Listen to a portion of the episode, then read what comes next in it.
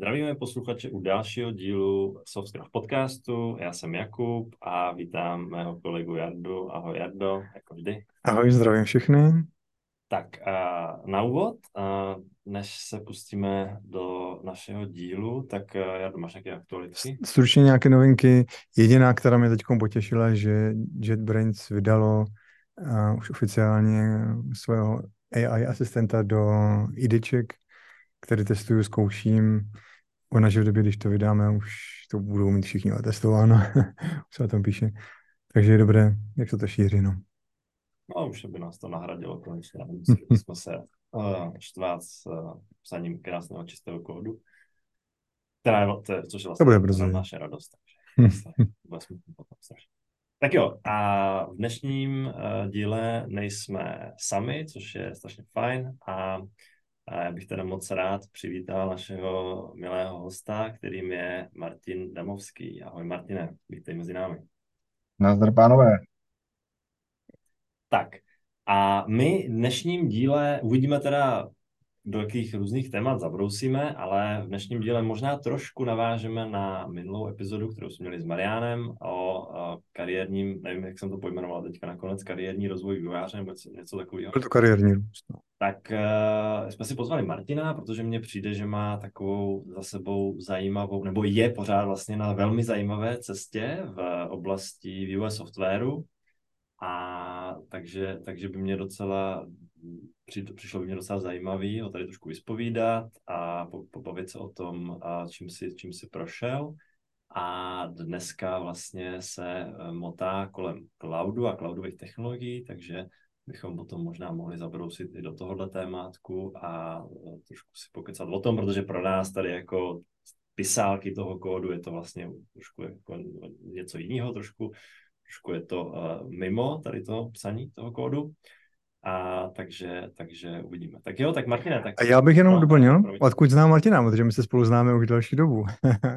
My jsme pracovali v těch počátcích, já znám Martina jako Java programátora, my jsme vlastně pracovali spolu, ale ne na stejném projektu, že v Tietu, v Ostravě, a pak jsme se potkali ve Vendavu v Praze.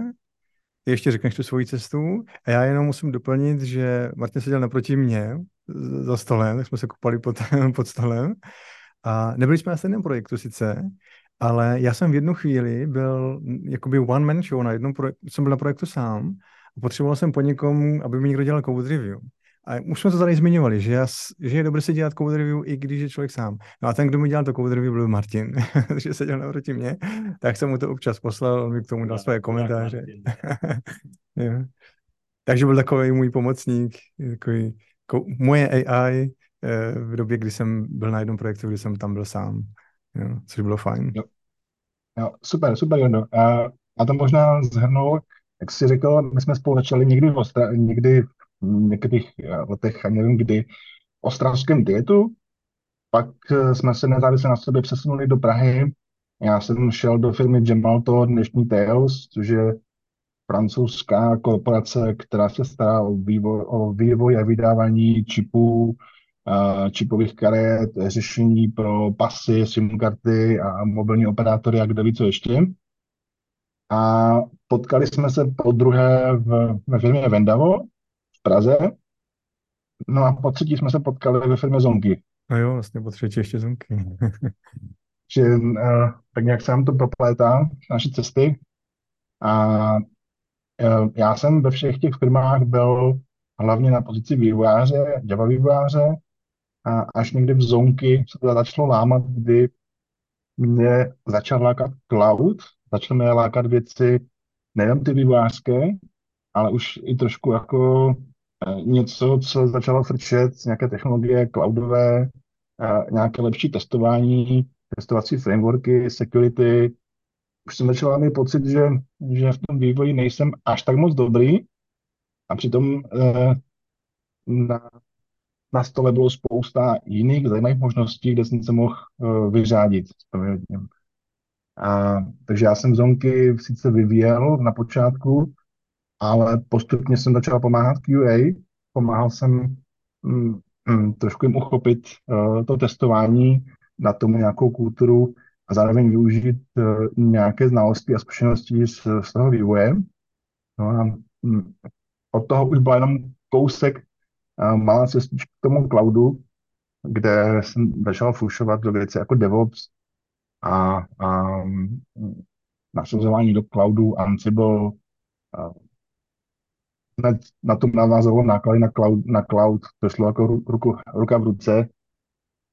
Tam oba si asi pamatujeme, jak nás tehdy ještě Dagi masíroval, jak musíme mít ty náklady transparentní a nejlépe na televizi, aby to všichni každé ráno viděli, aby se mohli zamyslet, jestli nám někdy něco nevisí, neteče. Já musím říct, že Zonky a monitoring jako byla úžasná věc, od toho se nesu spoustu zkušeností, že se snažím stejné principy prosazovat jinde. Že tam byl ten monitoring fakt dobře vypracovaný, jak jsme to viděli na těch stěnách potom.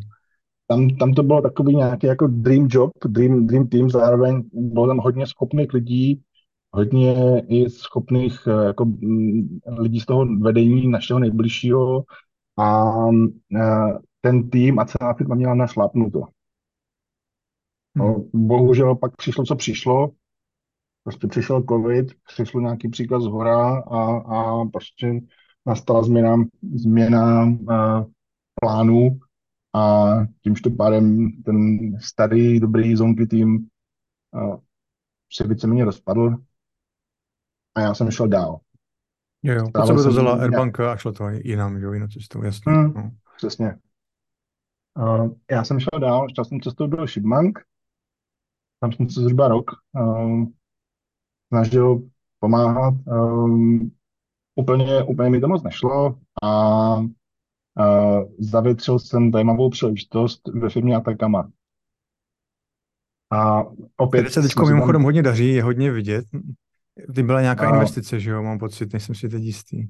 No, to bylo někdy loni z jara. Hmm. To už není úplně moc jako dnešní. Ta už je pryč, ta už je spálená. Ta už je spálená, ok. To je většinou na rok, že jo? 20 milionů. Přesně, to taky nepracuju darma, že jo? My teď spíš máme nového CEO, to je jako zajímavější věc, než ta investice. Každopádně já v Ataccamě mám roli cloud governance, to je to, co jste nastínili, že úplně nevíte, co to je. Takže si můžu trošku rozvést. Ale já možná ještě, než se dostaneme tady k té tvojí zajímavé roli, tak mě by zajímalo, ty jsi totiž zmínil ten QA, jo? Mm-hmm. A mě to přijde zajímavé v tom, že jako většinou je to naopak, že většinou lidi začnou jako QA a teďka možná ještě QA automaticky si třeba pod tím představím i já a asi hodně lidí jako testování, jako testery, že jo? Jako klikání možná ještě někde. A většinou je taková ta dráha z toho testování na ten vývoj. A ty jsi to měl vlastně tak trošku naopak. Tak by mě jenom zajímalo, jako, co tě vlastně k tomu vedlo, k tomu QA. Jakože, co tě tam zajímalo na tom? Nebo jak ses vlastně k tomu dostal? Já si vzpomínám, tak mi tam vedly pohnutky typu, že my jsme měli extrémně naškalovan, extrémně nadupaný vývojový tým, strašně moc expertů, každý tam zná milion frameworků, best practice, co dělat, co nedělat.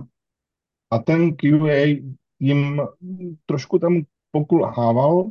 Nemyslím si, že to bylo těmi lidmi, ale prostě bylo to tím, nebo stále to podle mě je, že ten QA svět je takový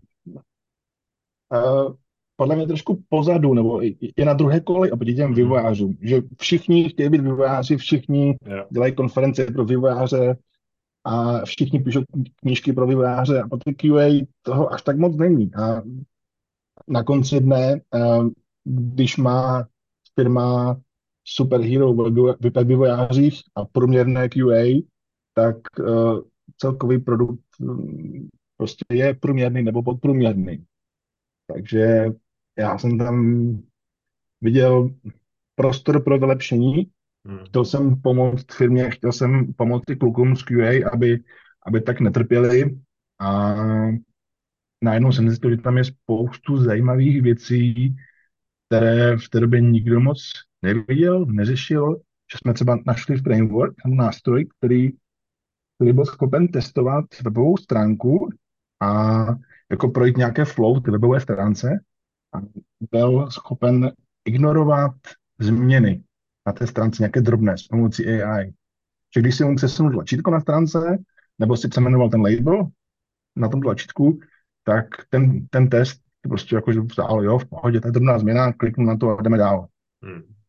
Že do té doby takové ty seleny a tak, v momentě, kdy jsi někde něco málo posunul, tak oni hned spadli. Vzpomněš si na název toho frameworku? Byl to Mabl.com. Já jsem o tom slyšel, že to tady někdo zmiňoval. A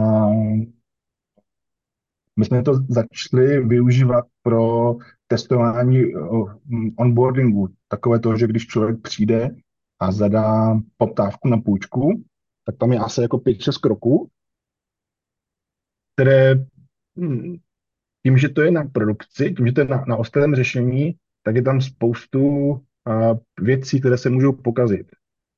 A nemusí to být jenom vlivem toho, že někdo z vývojářů udělal chybu. Jo, tím, že se tam už provolají nějaké registry, tak už to tam může někde spadnout. A tohle bylo něco, co vlastně nikdo nehlídal a my jsme pak jenom se divili, proč máme tak málo poptávek, proč máme tak málo těch lídů.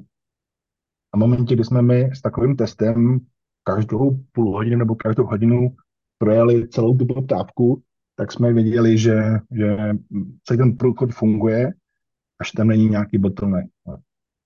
Pamatuju, že nám se třeba stalo jednoho dne ráno přestal fungovat ten průchod tou poptávkou. Bylo to kvůli tomu, že Facebook vydal nějaké své SDKčko, nějakou novou verzi a byl tam nějaký bug.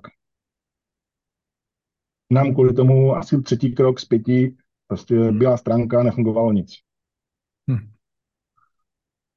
A takové to už testování v produkci.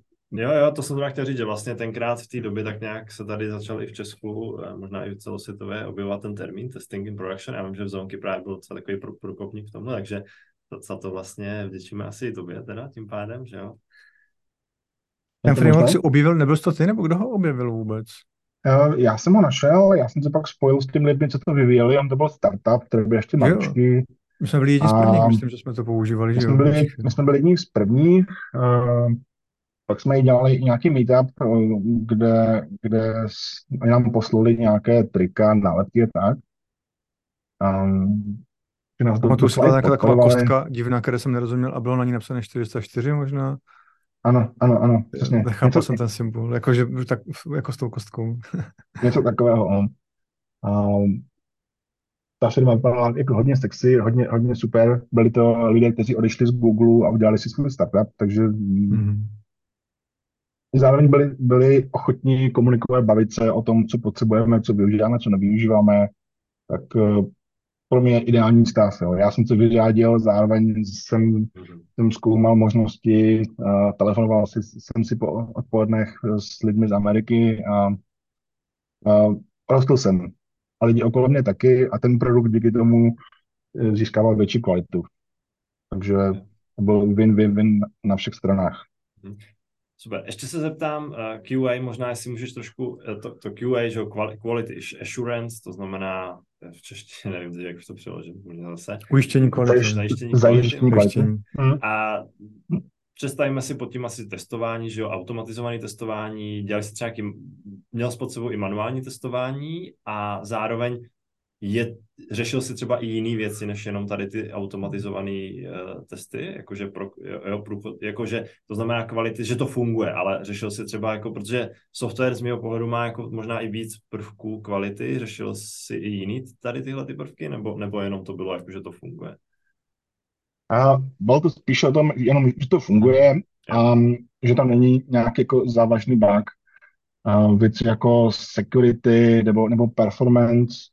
Do toho jsem taky fušoval, taky jsem do toho občas koupal, a to zase bylo, když už jsem v tom QA byl už trošku nasycený a hledal jsem zase nové vzrušo, nové oblasti, do kterých bych se mohl ponořit, tak jsem se zabýval security a vlastně co nám hrozí a co nám nehrozí a jak bychom se mohli posunout. To je hezký, že vlastně si měl, nebo máš takový přístup tomu, vlastně se pojáš, jakoby, co si myslíš, že tu firmu trápí a že se jako nebojíš do toho skočit a jak to třeba i zpětně hodnotíš, jakoby myslíš si, že to byl dobrý krok, nebo měl třeba nějaký obavy, že jsi říkal, tyjo, neudělal jsem blbost, když jsem se do toho pustil, nebo jak to vnímáš? No, ano, samozřejmě v té době mi ujel vlak s tím vývojářským světem, mm-hmm. A párkrát jsem se ještě sedl zpátky k vývoji a najednou už ten mozek nebyl tak plastický, už nefungoval tak přímo čase, už jsem na problémy jako napsat byl by nějaký for cyklus a všechno se jako zadrhával trošku. Takže ano, o něco jsem přišel, ale zároveň jsem něco získal. A to, co jsem získal, bylo, že najednou jsem viděl, jak moc složité je udělat jednu malou změnu, která pak téměř ani není vidět v té produkci, v tom produkčním řešení, té aplikaci, kterou vyvíjí zákazník. Jo, že tady si člověk řekne, hele, ono to je jako jenom blbé tlačítko, ale na pozadí zatím je třeba jako týden práce. To je ale super, že to říkáš, protože já třeba i dost často, když pracuji s mladšími nebo méně zkušenými kolegy, tak častý typický příklad je jo, ale to je jednoduchý, to je prostě tady, a zrovna, můžu dát konkrétní příklad, modální okno, jo, UI, já nevím, třeba posluchači, jestli teďka si řeknou, že jsem úplně mimo možná, ale jako z mého pohledu je to komplexita, kterou jakoby nechci, jo, a vedli jsme jako dlouhou diskuzi o tom, že to je, nebo jako dlouho, samozřejmě, za tu dobu jsme to možná taky mohli mít naimplementovaný, jo? Ale spíš ta pointa byla o tom, že jsme se dohadovali o tom, že to je přece jednoduchý, jo? Že si nemyslí, jo? Že, jakoby, já jsem si myslel, že hele, jako není to jaderná elektrárna, není to rocket science, ale prostě je to nějaká komplexita, kterou my vůbec jakoby nepotřebujeme.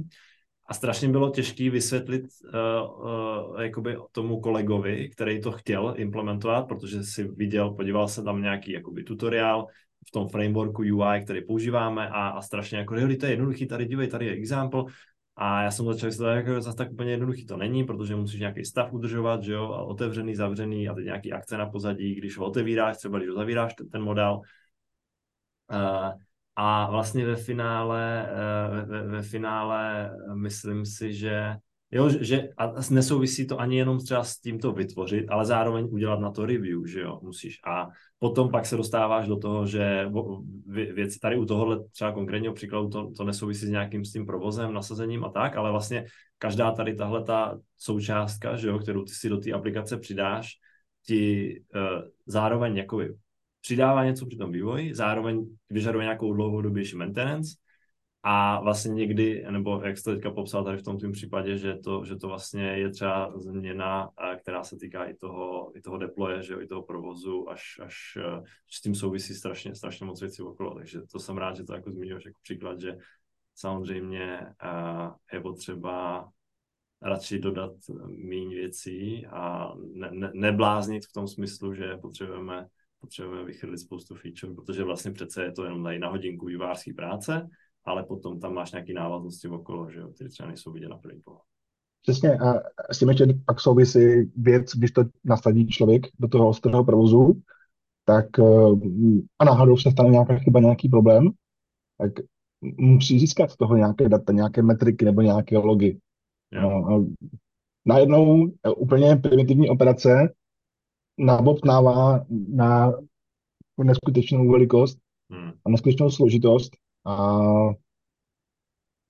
vlastně, když to pak já řeknu někomu, kdo není z IT světa, že tady přidání toho tlačítka zabere jako týden, tak a pak na tom ještě dalšího půl roku prostě fixujeme bugy, tak většina lidí říká, aha, to jo, tak kvůli tomu jste tak drazí, jo.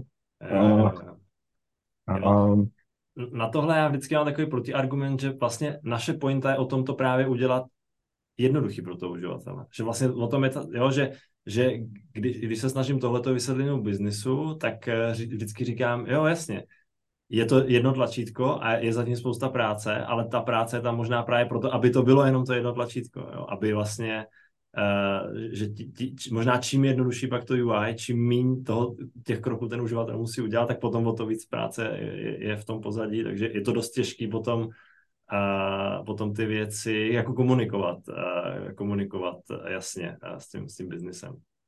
A tady já jsem si všiml i takovou jako patternu, že ten biznis nezná ten svět IT, který se snaží dělat všechno jako perfektně, dokonale, best practices, čistý kód, refaktorováno, testy a logy a nevím co dalšího.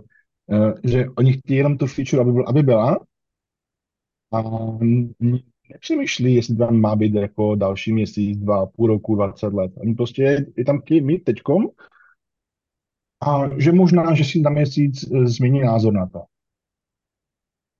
Ale když to my vývojáři prostě jsme takhle nastavení, že to prostě jako musí být blbouzdorné, abych to náhodou za měsíc nedal zpátky na stůl a abych se nebyl do hlavy, co jsem tam napsal, proč to mám takhle blbě, proč to mám takhle pitomně, to už dneska vůbec nechápu, co jsem tím myslel.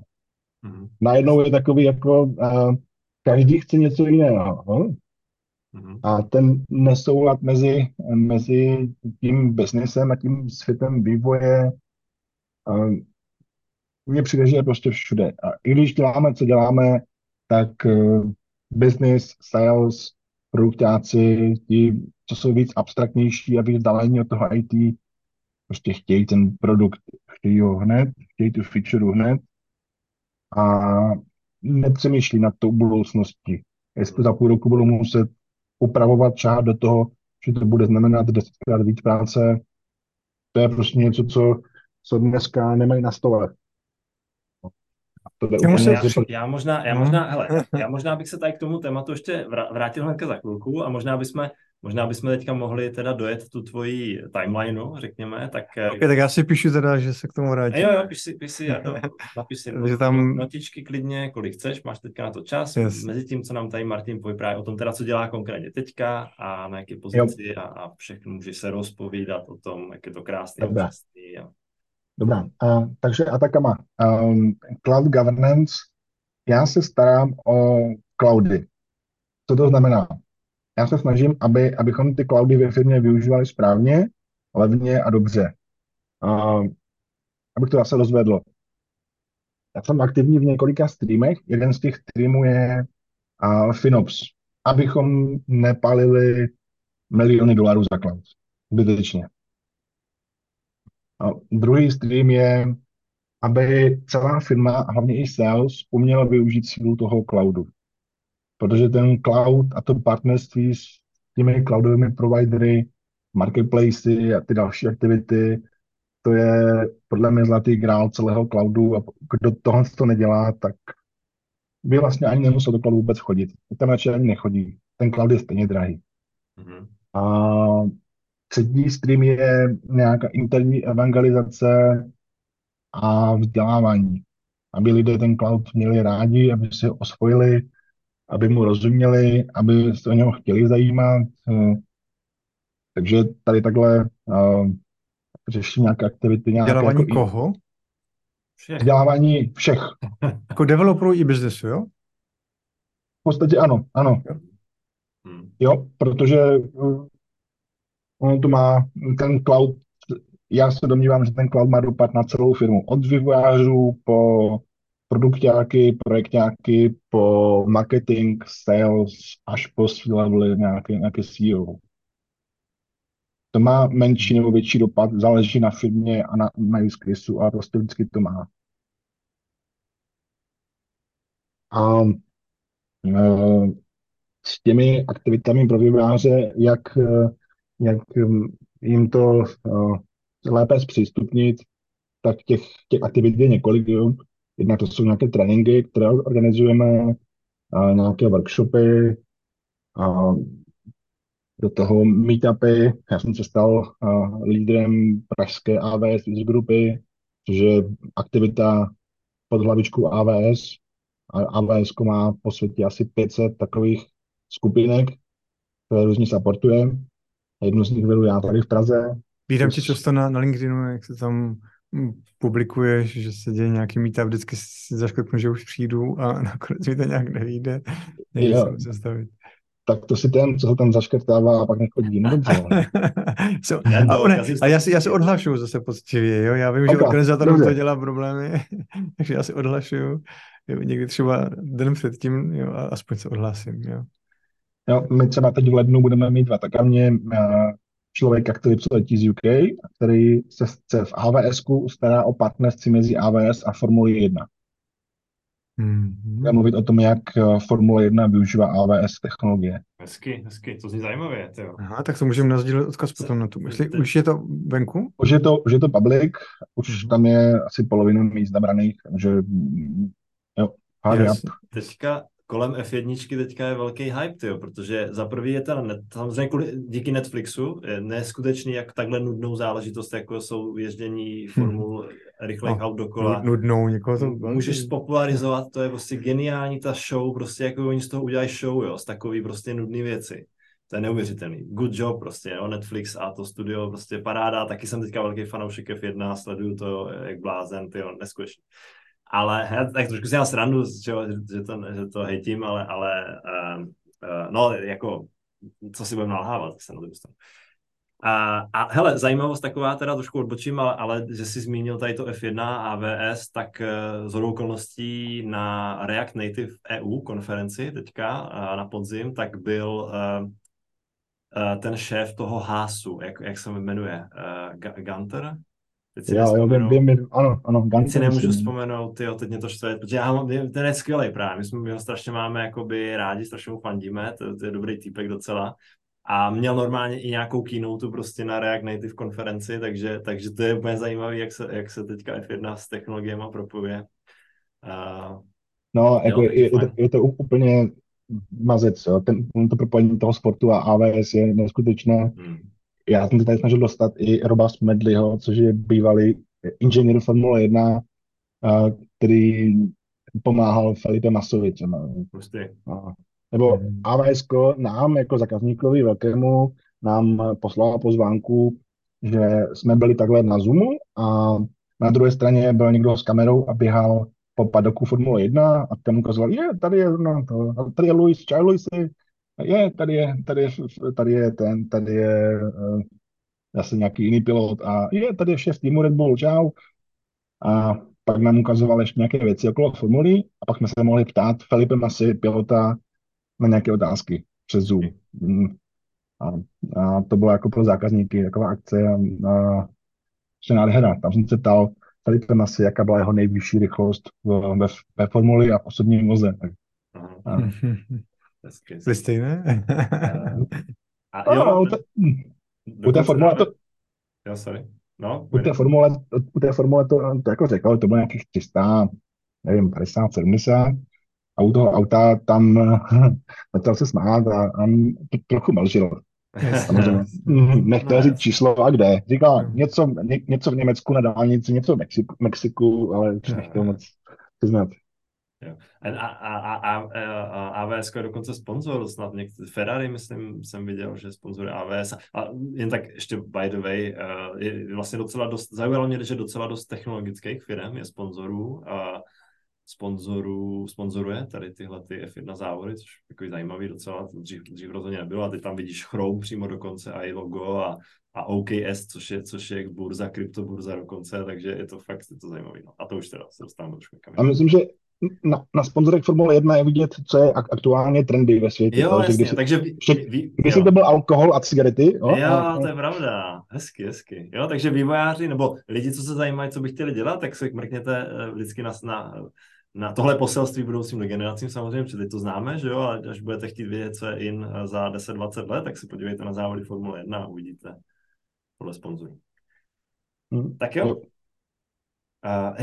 Hele, ty jsi to teda trošku popsal, možná ještě mě strašně zajímá, to je takový zajímavý job, tak ty neprogramuješ, že jo, už, jenom jako o tom povídáš, jak vlastně, co vlastně dělá, nebo já trošku taková triky otázka, ale spíš říkal, že o tom evangelizuju, tak to musíš nějak studovat a musíš zároveň být i, jak moc jsi třeba zapojený i do jako vývoje těch nebo ne vývoj, ale řekněme nějaký, když chceš použít ten cloud, jo, tak máš nějaký Terraform, skripty, Jo, musíš to někde, buď to naklikáš, nebo máš nachytají tyhle ty Terraform skripty a musíš vlastně součástí toho vývoje je přesně práce tady s touhle infrastrukturou.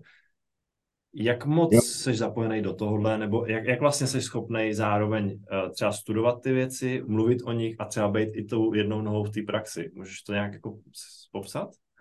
Jo. A to možná ještě vezmu ještě víc ze široka. Já občas programuji a to je nějaké malé featurey, které potřebuju k něčemu, abych něco docílil, takže si nějaký malý skript napíšu. A s tím Terraformem to je třeba něco, co jako potřebuju a musím umět a umím a řeším, protože my se to snažíme držet z high-level pohledu nějak pod kontrolou, protože každý tým chce mít svůj account, svůj subskripci, kde si může něco deployovat, hrát si s tím, ale zároveň každý tým není odborník na ten cloud, nechce, neumí, nevím, doplňte si cokoliv. Kdyby těmsi lidem neměli tu pomoc ode mě ve formě nějakých, řekněme, restrikcí, nebo jakože jim ukážu cestu, kterou můžou jít a kterou mají jít, kdyby toho neměli, tak se může stát třeba, že tam propálíme $1 milion, nebo že nás někdo hackne. Takže já si jim snažím připravit takovou jako landing page, takový jako prostor, kde hele, tady máte připravené, tady si můžete hrát, máte tady plus minus téměř všechny možnosti, které byste měli mít. Kdybyste náhodou něco pokazili, tak mně přijde alert o tom, že se někde něco nepovedlo, nebo že někde něco je škaredého, hnusného, malware a podobně. A nebo mně přijde alert, že někde nějaký jako budget je přeskočený.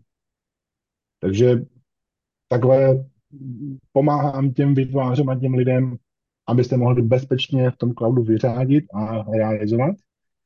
A v momentě, kdy oni přijdou s tím, že něco nefunguje, že mají nějaký problém, tak já jsem schopen do nějaké míry jako zaskočit.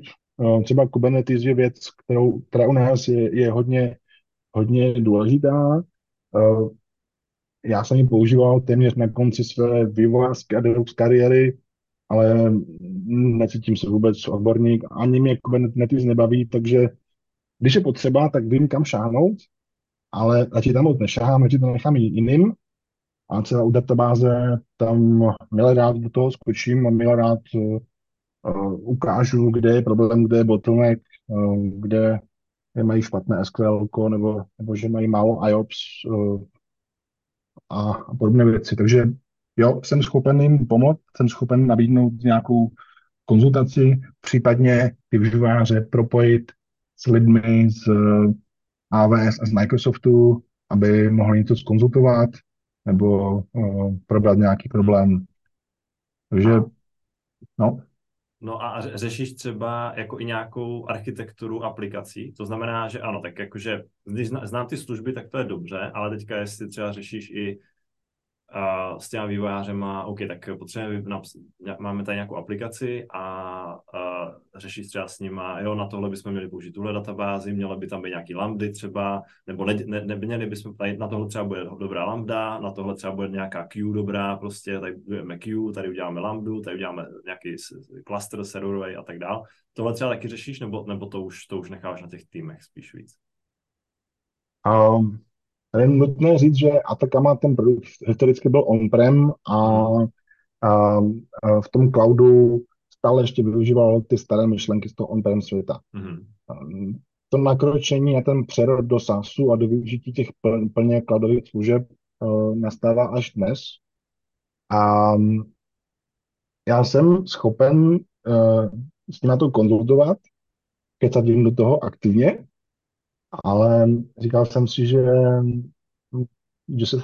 se budu snažit držet zpátky a spíše těm lidem nabídnout možnosti, jak se oni na to přijít. Jakože máme dedikovaného architekta, ale jo, ono to je jak s fotbalem. Tady každý druhý je fotbalový trenér, ale jasně, no. tu pravomoc trénovat ten národní fotbalový tým má prostě jenom jeden. A každý druhý vidí prostě, že tam udělal chybu a to.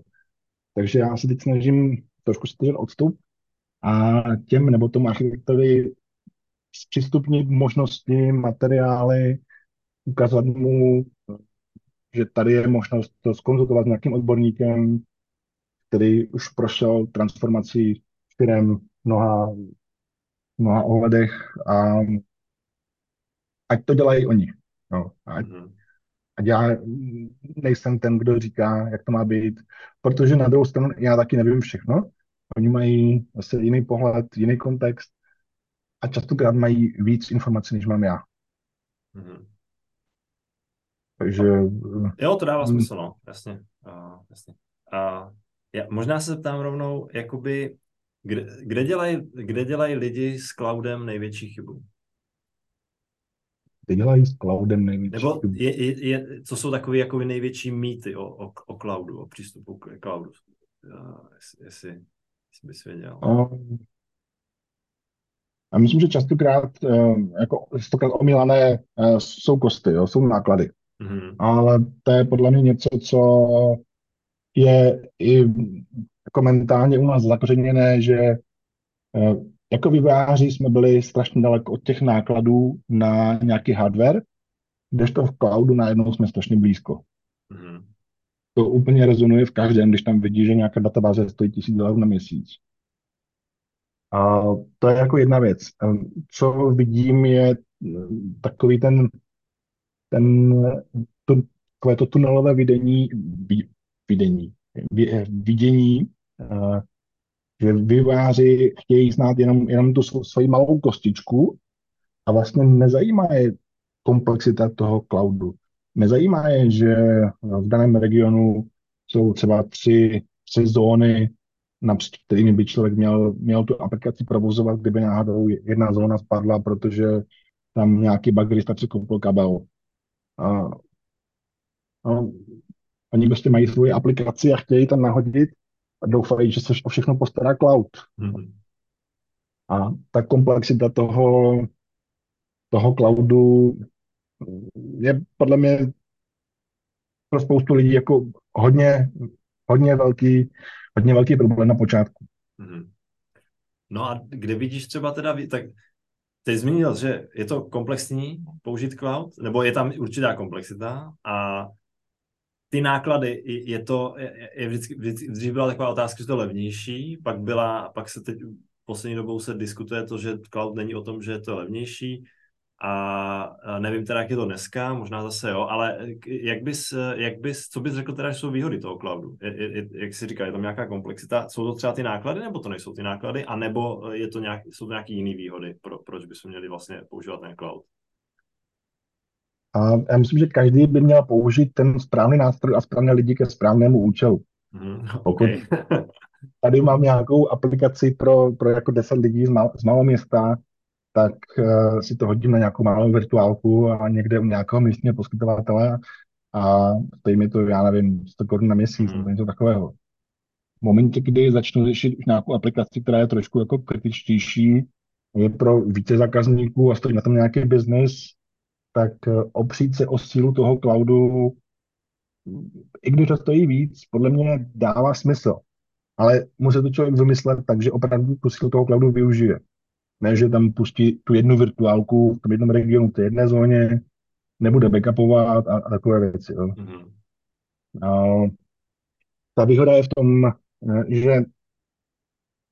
že cloud provideri mají know-how a mají už nějaké procesy a mají best practices a zároveň tlačí firmy a vývojáře do toho, aby byli připraveni na problémy. CTO AWS si říká, že chyba je nevyhnutelná.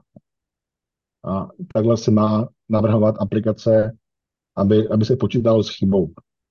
Takže napříč více zónám v rámci jednoho regionu a nějaké recovery scénáře, do toho backupy do jiného regionu a takhle nad tím jako přemýšlet, to je, řekněme, z toho technologického pohledu. A já tady vidím obrovskou sílu cloudu v tom biznesu. To jsem objevil až teď v Ataccamě. v momentě, kdy někdo nabízí nějakou službu, když to je tréninky, když to jsou nějakou expertízu nad AWS, databázemi, nebo nabízí svoji aplikaci, která je postavena nad AWS, tak cloudy na tohle mají docela dobré programy partnerské, kde jsou schopni a chtějí pomáhat těm firmám, aby byly úspěšné. A přijde mi to jako zlatý grál pro všechny. Mm-hmm. Takže pro ně to je, tomu říkám, takové jako cloudové perpetuum mobile. Ty platíš cloudu nějaké peníze za to, že tam něco hostuješ. Cloud se ti snaží dodat další zákazníky, aby si mohl platit tomu cloudu ještě víc. Mm-hmm.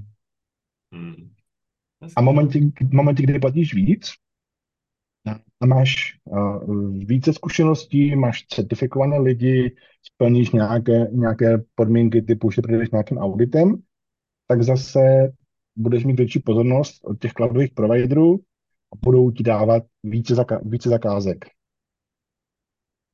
A takhle se to prostě nabaluje koule nebo perpetuum mobile. No. Jo, já mám k tomu jenom takovou zkušenost, že my, když jsme zakladali startup, Confirmatic, potom Joinera na 3D virtuální světy, tak se nás všiml Microsoft, nebo nějak jsme se k ním, ani už nevím, jak jsme se k ním dostali, a oni nás podpořili, dali nám 2 miliony v kreditech. A já jsem si jich na několika mítincích, protože bylo několik kol, samozřejmě než nás schválili, jsem se jich ptal, a co za to chcete? My jsme jim neměli něco nabídnout, protože jsme byli teprve fakt jako pár měsíců startup. No oni říkali přesně, co říkáš ty, jakože když se vám bude dařit, to bylo na 2 roky, jo, ten kredit, tak my víme, že po 2 letech prostě budete potom platit vy nám, jo, zpátky, že se jim to vrátí. Jo. A oni nám dávali jenom kredit, my jsme je úplně nevyčerpali, takže jo, nezatěžili jsme asi tolik, jako jo, ale bylo to jakoby ta pomoc od nich, přesně jak říkáš. A zároveň i zkoušeli, myslím, že dohodit nějaké zákazníky. Jo. No a tak to je zajímavé, takže přímo jako zákazníky Atacamě ti dohazuje jako AWS? Ano, to je zajímavé. Takhle to prostě je. Ono to je jako propojené i s marketplacy. Na Google, AWS i Microsoftu jsou marketplacy, které pro někoho fungují jako marketplace, prostě jak telefonu, že najdeš aplikaci, koupíš, ale tam je hlubší myšlenka. Já si dovolím tvrdit, že marketplace vůbec není marketplace, že to je jenom platební brána, no, platební metoda. Protože velké firmy mají obvykle nějaký kontrakt s tím cloud providerem, nějaký commitment, typu, že utratí tam $10 milionů v průběhu 3 let.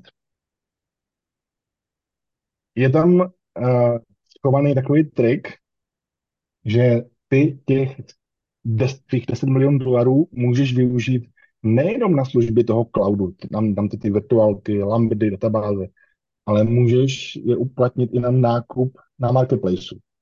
Mm-hmm. Takže firmy se pak cítí komfortněji, že nekomitnou se k 10, ale třeba k 15. Protože ví, že budou potřebovat nový SAP, nový nějakou aplikaci, nový Zoom, nebo něco takového, nový Slack, a že tohle si koupí skrz AWS nebo Azure nebo jiný marketplace. Mm-hmm. Ještě mám jednu věc k těm cloudům, ty jsi říkal teďko měli výhody, jedna z výhod a někde možná nevýhod nebo obav je security. Já jsem slyšel, že ve fintechu moc nechcou ty firmy, velké banky nebo korporace nechcou nebo aspoň množství nechtěli do cloudu, protože sdílejí svoje data vlastně někomu dalšímu. Ale pak jsem slyšel argument od našeho sekuritáka v Zonky a mě teďko nebylo jeho jméno, nebo si vzpomněl. A ten druhý? David... No, příjmení vypadlo. Ano, nedávno byl v nějakém podcastu. Takže ten přišel z PPFky a mimochodem přišel do Zonky, tak on říkal, když už jsem tady u vás, tak v tu chvíli nejste startup. Už, jo? Ve firmě, kde já jsem, tak už to není startup, když mě potřebuju. Byl fakt jako dobrý sekuriták a myslím, že to byl jeden z nich, který říkal, že naopak cloud je dobrý pro security, protože to mají jakoby dobře vyřešeno, ošetřeno. Je to tak, nebo jak to vidíš ty? Security a cloud? Jako já beru cloudovou security jako úplně jinou disciplínu než běžnou security v nějakém on-prem. Tam ten securityák měl firewall, měl síťový kabel, který si mohl vytáhnout ze zdi a byl konec. tom cloudu tam těch míst nebo věcí, které těch parametrů, které musí ošetřit, je více a znamená to, že tomu cloudu musí mnohem více rozumět. Jo, jsou to jednak uživatelé, jednak nějaké sítě propojení a pak je i dobré, fajn si hlídat nějaké známé problémy, které jsou v cloudu v rámci konfigurace. Typu, že někde někdo z nějaký storage nebo nějaký S3 bucket dal public. Umožnil, aby byl viditelný z internetu. Jo, konfigurace. Takže je to jiná složitost a spoustu lidí to odrazuje, ale naopak myslím, že to je jako výhoda. Navíc tím, že to dneska už používají všichni, tak jednak cloud provideři se tě snaží nutit do toho, abys to měl by default bezpečně nastavené.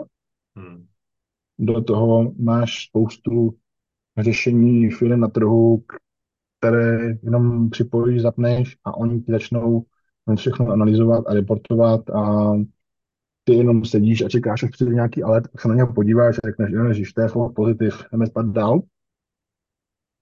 Takže tak security, vím, že u fintechů, a zvlášť v Evropě a v Česku, to bylo vnímáno hodně negativně.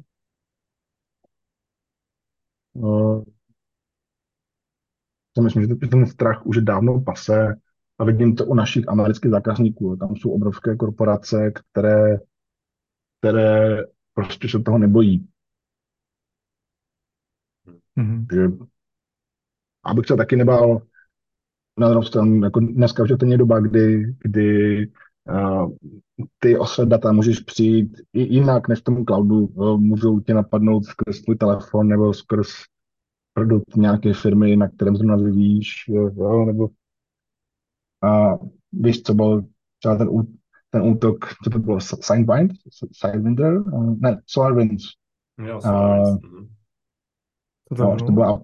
Ono bylo před pár lety, to bylo aplikace nebo nějaké řešení, které bylo prodané i americké vládě a ta to měla nasazené v mnoha prostorech a v tom kódu byl nějaký malware nebo nějaký jako backdoor.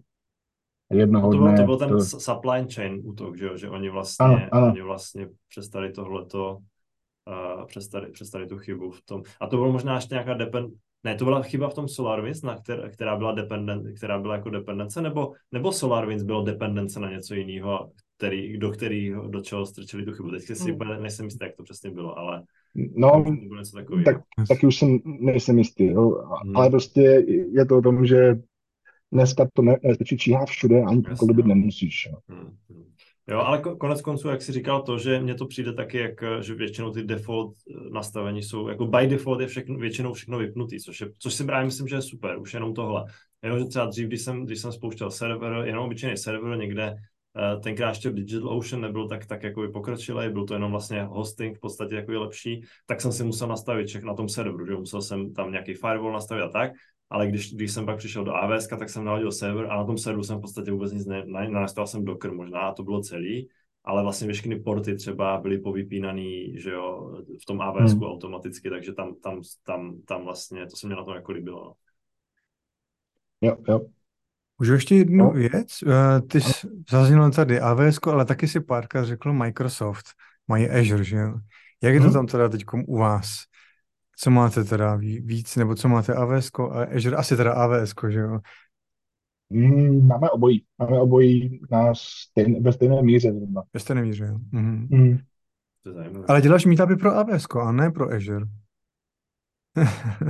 Nebo už jo? Tohle je taková hodně složitá otázka. Jde o to, že AWSko má programy pro komunitu, má je hodně zajímavě nastavené, podporuje je, jde tomu naproti, kdežto u Microsoftu jsem na tohle ještě moc nenarazil a je tam i trošku to, že já historicky jsem vždycky dělal s AWSkem. A v Microsoftu těm technologiím tak nerozumím, necítím se tam být expert, necítím se tam být kovaný, a tím se lépe v tom prostředí AWS. Takže je to takový, jako následuju hlas svého srdce, kde zároveň na mě čekají s otevřenou rukou, takže takový win-win, plus do toho tím, že to je jedna z našich dvou platform cloudových, tak to spojují do takového magického trojuhelníku. Zároveň interně v Ataccamě pomáhám ty lidi propojovat s tím cloudem, s těma lidma z toho cloudu a vys to AWS a Formula 1. A s kterým cloudem teda? S AWSkem, ne s Azurem? A moje jako druhá otázka, jako když ty se víc staráš o to AWSku, je tam druhý Martin Damovský, který se stará o Azure nějaký? Jiný Martin Damovský? Ano, je. Jo? Jo. No a co vás tomu vlastně, co vás tomu vede vlastně? Proč tady ty dva, jako co je za tím důvod? Je to jako nějaká vendor lock, ochrana, nebo je to, že jiné služby? Ne, je to o tom, co si bere zákazník. Já nevím, jestli jste byli v Praze na AWS Cloud Day. Já jsem byl teďkom, jestli myslíš teďkom ta akce. Jo. Ano, kde Dagi Roman Pichlík povídal v keynote o data gravity, že data přitahují další data a ty další data a najednou pak máte jako obrovskou kouli dat někde a je těžké složitě to přesouvat mezi cloudy. Tak to je jeden z těch důvodů, proč my máme dva cloudy. Zákazníci mají svoje data Azure AWS a chtějí naše řešení. Naše řešení dělá s těmi daty nějaké operace, datovou kvalitu, governance nad těmi daty a master data management a další. A tohle se dělá ideálně, když ten zdroj dat a naše aplikace je poblíž. Ne napříč dvěma cloudy, protože jednak je tam technologický boj, protože propojení těch cloudů, jako VPNka funguje vždycky, ale VPNka se zdá být jako nejkomplikovanější možnost kvůli překrývání IP adres a dalších problémů. Private linky fungují jenom v rámci daného cloudu, takže tohle, ten technologický problém tam je. Druhý tam je finanční, že datový transfer z cloudu jinam, třeba do jiného cloudu, je spoplatněn, není úplně levný. No a samozřejmě, že tam někdy jsou i takové ty názorové a subjektivní pohledy typu já nevěřím tomu cloudu, já chci být tady. Jasně, no. Takže u nás zákazník přijde a řekne, kde bych chtěl mít naše řešení. Takže, a kdyby přišel zákazník a že to chce mít z Google Cloudu, toho radši nevezmete? Nebo naberete třetího Martina Damovského, který se o to postará? Tahle otázka tady byla u nás několikrát a zatím se nám daří držet jenom od dvou cloudů a s každým cloudem narůstá jako extrémní složitost. Není to jenom o tom, že tam je nějaká sekurita, ale je tam jsou i jiné ceny, jsou i jiné regiony. Každý cloud má jiné problémy. Do toho i třeba verze databází, pitomý Postgres, je častokrát problém mít stejnou verzi na obou cloudech. Mm-hmm. A najednou se tak jako zkomplikovává, že i ten Terraform code najednou je ve dvou verzích, jednou pro Azure, jednou pro AWS. To si právě říkal, že to Terraform nepomůže vyřešit, ale asi ne, co tady, jak říkáš? On to do nějaké míry pomůže, ale stejně tam ty objekty a ty prvky se jmenují jinak, trošku jinak fungují v každém cloudu. Je to trošku jiný svět. Tak ty máš dobré, že máš zkušenost s oběma najednou, jako nebo se dvěma, jakože tak to můžeš porovnat, to je dobré. A možná ještě poslední otázka k cloudu, určitě jsi zaznamenal velké halo z firmy Basecamp a David Heinemeier Hansson, který vyvolal na internetu vlnu boje proti cloudu. A jaký na to máš názor? Na ten jeho boj, anebo na to, že tam ukazoval nějaké čísla a že ušetřil nějaké miliony?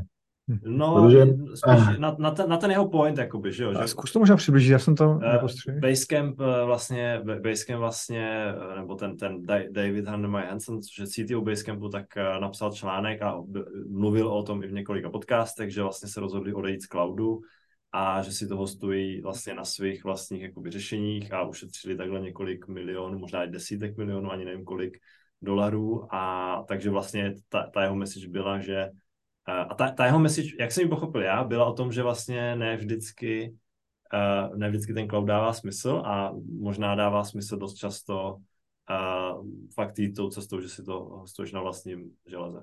Tak co si o tom myslíš? Jo, já jsem to viděl, dělal jsem se na ty čísla, tam měl hodně velkou částku za storage, za S3 a vím, že pak ukazoval, kolik peněz ušetřil a že to bylo ale tady jsem si našel někde, jsem si levné servery, ty jsem poslal do nějakých datových center, ti mi to tam zprovoznili, nainstalovali a já už jsem to tam používal. Vlastně jako proč ne? Já myslím, že použil hlavu a evidentně nemá tak velkou potřebu jako třeba škálovat nebo růst. Vlastně.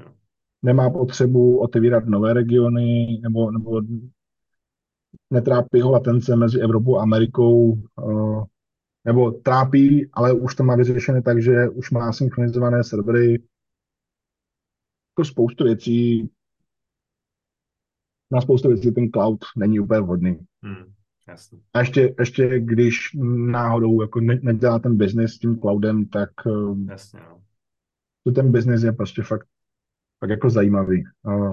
Že třeba i cloudoví hráči podporují vzdělávání lidí. Za tohle odměňují. Že čím víc člověk udělá tréninku nebo certifikací, tak tím dostane víc kreditu. Máš všechny certifikace? Ne. Já mám jednu, chystal jsem se na druhou, ale nějak jsem se k ní nedostal. Ještě se snažím, aby naši lidé na to šli, když mají zájem, aby se učili a aby je to hlavně bavilo, protože ta certifikace taky je taková, je to jenom label. Člověk se musí na jeden test prostě připravit. A jestli to pak někdy použije tu technologii nebo zapomene, to už neříká nic. To je jak autoškola. Jo? Nebo, no. Yes. Pak musíš jezdit, musíš to používat, aby jsi mohl říct o sobě, že jsi expert. Jasný, no, tak to, že ji nemáš, neznamená, že to neumíš, jo? Ale naopak vlastně to, že ji máš, tak něco se prostě o tom dozvěděl, že jo? Nejseš úplně, já to beru tak, že nejseš úplně, já to teda nemám, ale dělal jsem si Cloud Guru nějaký kurzy tenkrát a docela mě to bavilo, docela mě zajímalo, taky jsem zvažoval, že bych si tu certifikaci udělal, my jsme tady měli taky placený od firmy, ale pak jsem si řekl, že moje priorita je trošku někde jinde, ale rozhodně třeba toho jako nelituju, protože jsem si hezky udělal takový krásný jako přehled, jaký jsou tam možnosti, dozvěděl jsem se jako zajímavé věci. Takže když bych teďka třeba chtěl, tak zase jako něco málo o tom vím, takže by to pomohlo. Jako člověku to trošku pomůže, aspoň třeba vědět, kam se podívat, že jo, když si to třeba nepamatuje všechno. Takže... Přesně. A tak má dává prostor jako časový na to nějakým způsobem? Třeba i lidem studovat v pracovní době? Nebo... A já se neptám těch lidí a neřeším, jestli na to mají čas nebo nemají a s kým se to vyřeší ten čas. Já se jim snažím dát tu možnost, aby když chtějí, tak aby si tu certifikaci mohli udělat. Jasně. A jaký ten čas udělají, jestli se domluví se svým nadřízeným, nebo to udělat po víkendech, už není moje starost. OK.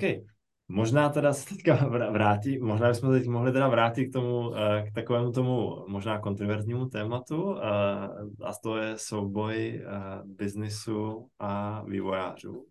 Jak jsi tady nastínil, tak jak z toho ven, Martine? Nebo v čem je problém teda? Já vnímám, že vývojář je svým způsobem umělec.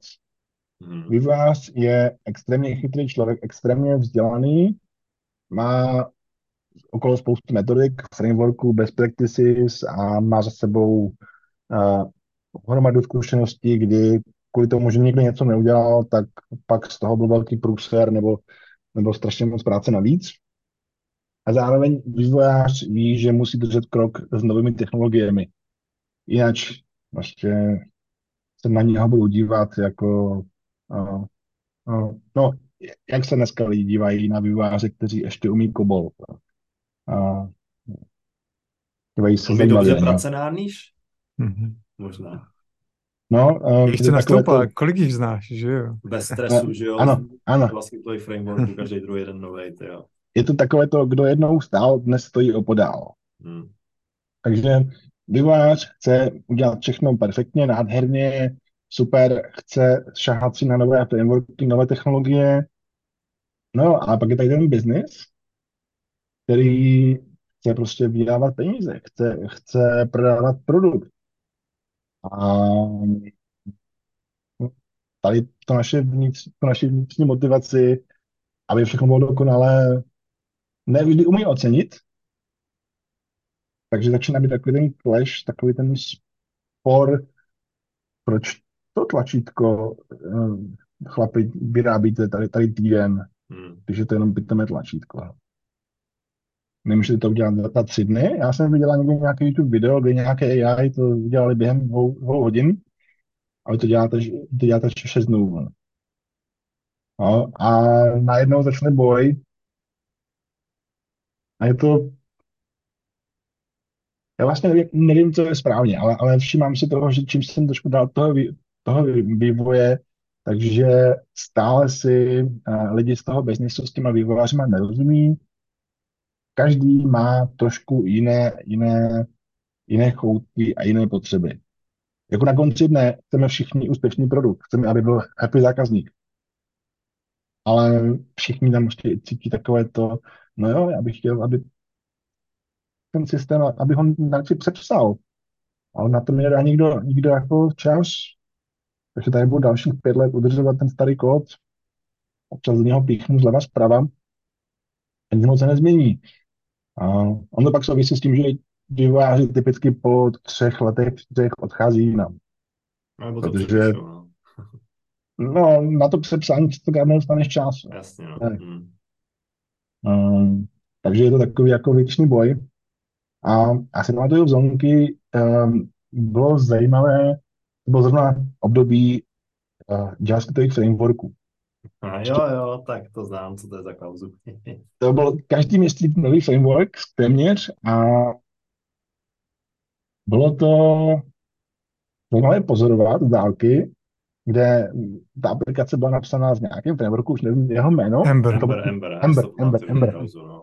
No, a jakože fungovalo, to bylo nádherné, a najednou my jsme měli tohle nahajrovat lidi. A když přišli, tak názory byly, jejich reakce byla, to máte v Emberu, dokud to nepřepíšete do Reactu, tak k vám nenastoupím. Ale my se potřebovali ty vývojáře na ten Ember jenom kvůli tomu, abychom byli schopni vyvinout jako další feature a rychleji vyvinout další feature. A oni nás tlačili do toho, abychom celý systém přepsali prostě do jiného frameworku. A teď jako, jak tohle vysvětlit salesu a biznesu a těm lidem, že nedostanou svoji feature, protože nejsme schopni hajovat, protože trh žádá, abychom přepsali půlku aplikace. No, můžu říct, jak to dopadlo. Špatně zvolená technologie. Já si pamatuju, jak to dopadlo totiž, jestli víš.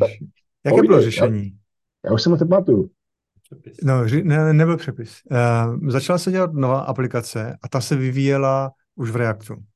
Udržovaly 3 se udržovaly. Třeba admin se dělal v Angularu a který měl ještě vlastní framework, někdo tam vyvinul vlastní prozonky, to se jmenovalo nějak, nevím už jak, to měl vlastně Angular. Druhá byla v Emberu, která byla celkem core, myslím, a pak byla třetí, která se vyvíjela nová, teď už nevím, co to bylo, to nevím, jestli secondary marketplace nebo něco takového, prostě se vyvíjelo, nové tam se najali lidi a je to přesně, jak říkáš, nikdo nechtěl dělat Ember, chtěl dělat React, tak se jim umožnilo dělat React touhle cestou. No a já si myslím, že dneska ten problém zase posunul, že sice jako napsali úplně skvělou novou aplikaci v Reactu a teď nesleduje úplně ten JavaScriptový svět, ale trofám si říct, že tam ten problém nastal znova, že nastoupily nové frameworky a znova je potřeba to přepsat, nebo ne? Já myslím, že ne právě. Já myslím, že React tenhle souboj vyhrál docela obstojně a pořád se drží a nevidím moc. Jako jo, frameworky se objevují třeba v Vue.js a tak, ale furt ten mainstream je React, takže v tomhle si myslím, že to takhle ještě nějakou chvíli bude, no. Samozřejmě říká obhájce Reactu, no. To jsou fakta. Ne, ale má pravdu. Ano. Já to taky sleduju. Já nejsem jako obhájce Reactu, nebo já v tom dělám samozřejmě, ale já v tom dělám, protože prostě jako není nic extra lepšího. Jako, nevidím v tom jinou variantu a zhodnocuju přesně ten market. Jo. Přesně to, abych to nenapsal třeba v Closure Scriptu a pak bych hledal na to ty vývojáře. Ačkoliv mám Closure a Closure Script rád, teďka se teda omlouvám na účet Closure do pytle, ale... Ale jo, hele, tohle je strašně zajímavý. No. Já když jsem tenkrát to četl, tak jakoby mně to prostě přijde, že jako stěžovat si na to, že ten vývojář tam nechce pracovat, protože chce dělat v jiných technologii. Já si prostě myslím, že bohužel ten vývojář prostě, nechci říct, že pravda je na straně vývojáře, ale bohužel taková je situace, že jo, a ty jakoby nemůžeš nadávat na to, že ten vývojář tam nechce pracovat, protože chce dělat něčím jiným prostě. Ale on dokonce musí. On musí. Já ti řeknu hned, proč on musí, jo. Musí si vybrat technologii, kde je novější. Protože přesně, jak to říkal na začátku tady Martin, jo, že jeho znalosti by potom, on by zakrnul v nějakých staré technologií a kdyby z té firmy odešel a svět kolem se už změnil, tak on do něho bude hodně těžko nastupovat. Takže on musí ve vlastním zájmu, aby se udržel fresh a vydržel neustálý koloběh změn těch technologií, tak musí i ty firmy k tomu tlačit. Jako, no. No, jasně, no. Takže jako, ale je to těžký, no. Na druhou stranu samozřejmě, dokud potom jako se nebudou jakoby firmy a lidi investovat do těch novějších věcí, tak samozřejmě se taky neposuneme, že jo. Takže to je přesně takový ten balans toho. A já vlastně, jak jsem mluvil o tom balancu, tak mě napadlo, já jsem si vzpomněl na knížku Dichotomie leadershipu, myslím, a nevím, jestli to překládám správně, ale to je vlastně výborná knížka tady o těchto věcech, že vlastně je to všechno o tom balancu, jo? Že vlastně není dobře ani jeden extrém, ani druhý extrém, ale že umění toho leadershipu, je to jenom ještě možná Dagi tady tu knížku zmiňoval, je kniha Extreme Leadership, a tady tahle ta dichotomy of leadership, nebo něco tak, nebo nevím přesně ten název. A je to, napsal to vlastně bývalý Navy Seals ze speciálních jednotek, voják. A já jsem teda poslouchal jsem obě dvě ty audioknihy. A právě teprve v té druhé mě docvaklo tolik věcí, že dá se to aplikovat na tohle balance a business, možná i management styl, že jo. Jeden management styl je mikromanagement, kdy nemáš prostě svobodu v ničem. Druhý je ale naopak plná volnost, což jsem taky zažil. Takže a taky to vlastně jsem zjistil, není úplně to, co je super. Takže možná je to i tady o tom zajímavý. Ano, u těch frameworků a u tohohle světa vývoje bude zajímavé sledovat, co s tím udělá svět AI, který už dneska, jak jsi říkal, Jardo, že v těch IDčkách už jsou nástroje, které doplňují kód za tebe. Já nevím, jestli to není jako konec kreativních vývojářů, protože ten posun v těch frameworkcích je daný tím, že člověk vyvíjí a obvykle zjistí, že mu něco nevyhovuje, tak začne hledat nové řešení. To najde, vymyslí a udělá pak z toho nějaký jako obecný framework. Ale tady, když budeme všichni využívat nějaký OpenAI nebo něco takového, tak vlastně tě už nebude trápit, jako jestli ten kód má 5 řádek nebo 50. Když to za tebe doplní ten robot. No, ale co se kód? Víc se píše nebo se víc čte? Kdo těch 50 řádků bude číst? No to je robot zase. Nebo 5, no? Zase můžeš říct roboté, prostě, hele, mě tady vyskočil bug, kde může být opravdu. Jo, je to takové, jo. Že začne náš mozek být zakrnělý a zároveň vlastně ten AI bere ty data z nějakých veřejných zdrojových kódů, GitHub a podobně, ale když budeme všichni pušovat kód, který je postavený nad tím, co už je v GitHubu, kdo to bude posouvat dál do nových dimenzí, do nových frameworků. My se to zastavíme a budeme jenom iterovat nad tím samým kolem do nekonečna. To je skvělá filozofická otázka. Já to kladu taky a nejenom ohledně vývoje, prostě ohledně všeho. Vem si třeba i těch generování těch obrázků. Že? To, že vytvoří AI obrázek krásný, je sice fajn, ale vlastně já jsem se taky sám sebe ptal, nenastane někdy chvíle, kdy budeme takovýto plato, že jo, toho progresu, že vlastně teďka ta AI generuje věci, které jsme my jako lidi vytvořili, ale když od dneška do budoucna bude už jenom AI generovat věci na základě toho, co jsme vytvořili, nezasekneme se někde, jo, bude tam někde takovej ten krok dopředu potom, to je hodně zajímavý, no, to asi musíme se nechat překvapit, co nám budoucnost připravit. Já si myslím, že to přinese takové to spousta lidí zleniví a stanou někdy přemýšlet nad některými věcmi, možná to je někdy dobře, možná někdy ne, ale už nebude taková ta kolektivní síla, tady je milion názorů, milion nástrojů, milion řádků kodů. Už uvidíme na GitHubu jenom několik expertů, kteří opravdu se tomu ještě věnují a ještě tomu rozumí, kteří budou posouvat dál a ze kterých bude to AI čerpat. A až ti experti vymřou, tak budeme ve stavu, kdy budeme iterovat nad iterovaným kódem. No dobře, a tak je z toho nějak cesta ven, anebo tohle je ta správná cesta? Možná, že bychom to tak... Spíš jak to vidíš, jako jo? Měli bychom s tím něco dělat a jestli jo, tak co? Abych se tím netrápil, protože tohle je problém, o kterém se mluví, o kterém se ví, že AI má spoustu takových jako hraničních problémů, že člověk už přestane přemýšlet. A to si všímáme je tak, že když se o něčem hodně mluví, že by něco mohlo stát, tak se to obvykle nestane. A pak se stávají věci, které nečekáme. Černé labutí, že jo? Ano, přesně tak. Jakože prostě připravovat se na konec světa kvůli AI, to jako nenastane. Nastane kvůli něčemu, co nás dneska ani nenapadne. OK, zrovna jsem chtěl říct, že je hezký, jako optimistický. Jako končíme? Jinými hezký, jako optimistický, že zakončujeme a jsi tam teda dodal, že to bude kvůli něčemu. Já jsem teďkom rád, že jsi takhle jako ty myšlenkové pochody měl, protože já si třeba zase říkám, spíš neposune nás to v tom, že budeme myslet třeba o úroveň výš, že se odprostíme od takových, protože já jako programátor bych se taky rád odprostil od toho, že někde já nevím, tam alokuju velikost pole a podobné věci, jako jo, spíš bych šel výš dál, mám rád pořád vývoj aplikací, ale rád bych je vyvíjel třeba možná na trošku vyšší úrovni, řekl bych mu, hele, celé celky bych skládal, jo? Chci login stránku, jo, vygeneruj mi tady mi vygeneruj, já nevím, že chci mít 3 úrovně uživatelů, jo, nebo něco, jo, a takhle bych, jo, a pak můžu říct, že chci vlastně jenom 2, jo, a ta login bude mít jenom social linky bez hesla, jo, a takhle bych to spíš, jako, jo, a ne, že bych teďkom tady vzal field a posunul ho víc doleva nebo doprava, jo, a podobně, jako to už, takže spíš možná, jestli nám to nepomůže urychlit tak vývoj, to, aspoň co se očekává, jo, a že budeme myslet trošku úroveň výš, jako jo. Já jsem zapomenu, jak se posouvají fieldy na tom, ale budu dělat něco víc.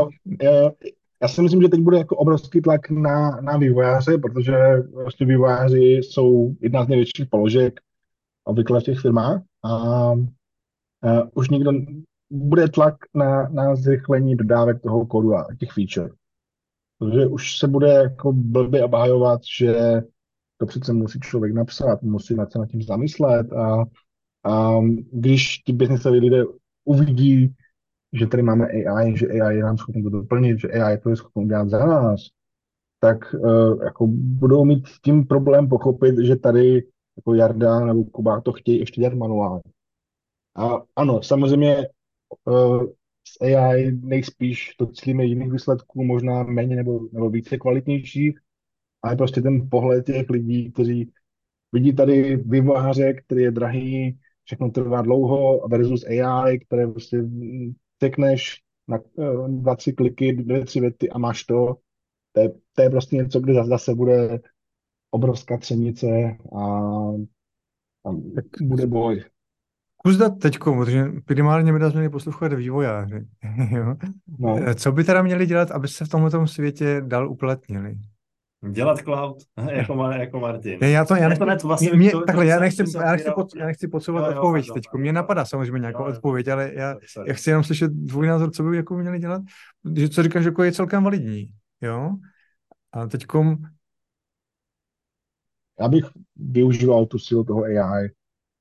Minimálně v těch aplikacích, aby ta aplikace uměla něco s tím AI dělat, nějakou businessovou logiku. Takže se tomu přizpůsobit a to AI jako využívat tam i v tom IDčku, ať doplňuje kód, přizpůsobit se tomu trendu. Jako jít úplně proti směru všech je jako hezké, chválitelné, ale na konci dne člověk opět se dostane na kraj společnosti a moc si nepomůže. Takže tento problém jenom AI vezme nebo nevezme práci, já bych to nechal na jiný. Ten trh asi se tomu přizpůsobí. Teď jsme stále ještě ve fázi, kdy se nemusíme bát, kdy si můžeme užívat a využívat toho, že tam to AI je, tak pojďme si to užívat. A co třeba myšlenka, kterou jsem slyšel, že není potřeba se bát toho, že by nám AI vzala práci, ale spíš nám ji vezme jiný programátor, tomu programátorovi, který bude tu AI používat. Ten, který, přesně jak říkáš, ten, který se přizpůsobí, tak vezme práci, ten, který ji používat nebude. Myslíš si, že tohle je to, co, k čemu by to mohlo vést? Ano, já myslím, že v momentě, kdy jako budu mít třeba, kdybych měl já firmu a budu potřebovat naimplementovat nějaký projekt, nějaký modul, dám tu zakázku dvěma firmám externím, jedna mi řekne, že to udělá za týden a druhá, že k tomu potřebuje půl roku, tak kterou si zvolíme. Tak tam je to jednoduché. Jako, jo. Ale nevím, jestli to je tak jednoduchý, ale... Jakože to, jasně, potom možná kvalita nějaká. Takhle ten vývoj softwaru do dnešní doby fungoval. Do dnešní doby možná to tak jednoduchý nebylo, ale možná s tím AI ano. Možná s tím AI už to potom bude jakoby jednoduchý. A to může jít do extrému, že vlastně se říká, že programátory nebudeš potřebovat vůbec. A ty jako potom majitel nebo zadavatel, budeš chtít to sám zadavat, ty AI. Já třeba osobně bych minimálně chtěl člověka, který, OK, to ta AI třeba jenom řekne, ale minimálně mi zkontroluje ten výstup a podobně, že to udělá někdo za mě. Jo? Já vím, že bych už možná nepotřeboval, ale no. Ale ten trend tady toho, že nepotřebuješ programátora, už tady je i bez AI. Nějaké no-code řešení, které máme i Microsoft, nebo jsou tady integrace typu Zapier, kde prostě spojuješ nějaké bloky a ono to funguje za tebe, aniž bys musel umět programovat. No, jakože tady tohle už tady je a vlastně my to dneska vidíme i v těch frameworkích, v těch velkých řešeních, které tady jsou, nebo kdysi jsme si implementovali nějaké svoje stránky, kde si měl prostě, že si posouval nějakou objednávku mezi odděleními, nějaký e-shop, dneska máš CRM, dneska koupíš Salesforce a neřešíš nic, že jo. Takže tady ta abstrakce ve formě dostupných řešení už je, a spousta věcí už nemusí programovat, už jako by za ní neměl, by to mělo zakázané, spousta věcí. No, typický e-shop. On ti někdo přijde, že chce napadnout e-shop, tak otevří dveře a navzále běž pryč. Jo. No vidíš, a i přesto je pořád velký hlep po programátorech, i když ty nástroje máme. Jo. Já myslím, že to se posune. Já to vidím jako pozitivně, jo, samozřejmě jenom můj názor. Jo. Ono to dává jako spoustu pozitiv a ty negativa se prostě objeví všude. Jenom AI. Tak jo, tak já myslím, že jsme se hezky zabředli do filozofických témat a AI, tak myslím si, že už bychom se pomalu... už bychom se pomalu měli chýlit k konci, tak já domáš možná ještě nějakou otázku ještě? Já ani tak otázku, ale spíš bych teď chtěl tebe, Martin, nemůžeš na konci vždycky... Žádáme hosty, že můžou říct nějaké poselství a možná kromě, nebo nějakou myšlenku, cokoliv. A myslím si, že ty by si ještě mohl znovu zopakovat ten meetup, udělat z toho pozvánku, říct možná, kdy se to koná, v kolik hodin, kde, jo? Když jim pošleme ten link, takže můžeš si udělat promo. Dobrá, tak já bych všechny posluchače rád pozval do Ataccamy 10. ledna v 18 hodin. Přijďte ale nejdříve po registraci na meetup.com, kde máme AWS User Group Prague, máme i LinkedIn, máme i Twitter, dokonce máme i Slack, máme Slackovou skupinu, kde nás už asi 150 lidí, tak tam jsou všichni zvaní. Co do budoucna vývojáři, co by mohli, neměli dělat, strašně široký pojem. Já si myslím, že by rozhodně neměli stát na místě. Měli by zkoušet nové věci, měli by se nebát experimentovat, ať se prostě i něco s tím po ere, ale ať se učí, ať se baví, svět kolem nás se točí, i když my v podstatě nic neděláme a je jenom na nás, abychom to využili. Je na nás, abychom využili sílu toho, co nám ten svět nabízí, že umíme anglicky, že můžeme cestovat po světě, že můžeme pracovat v zahraničí, pro zahraniční firmy.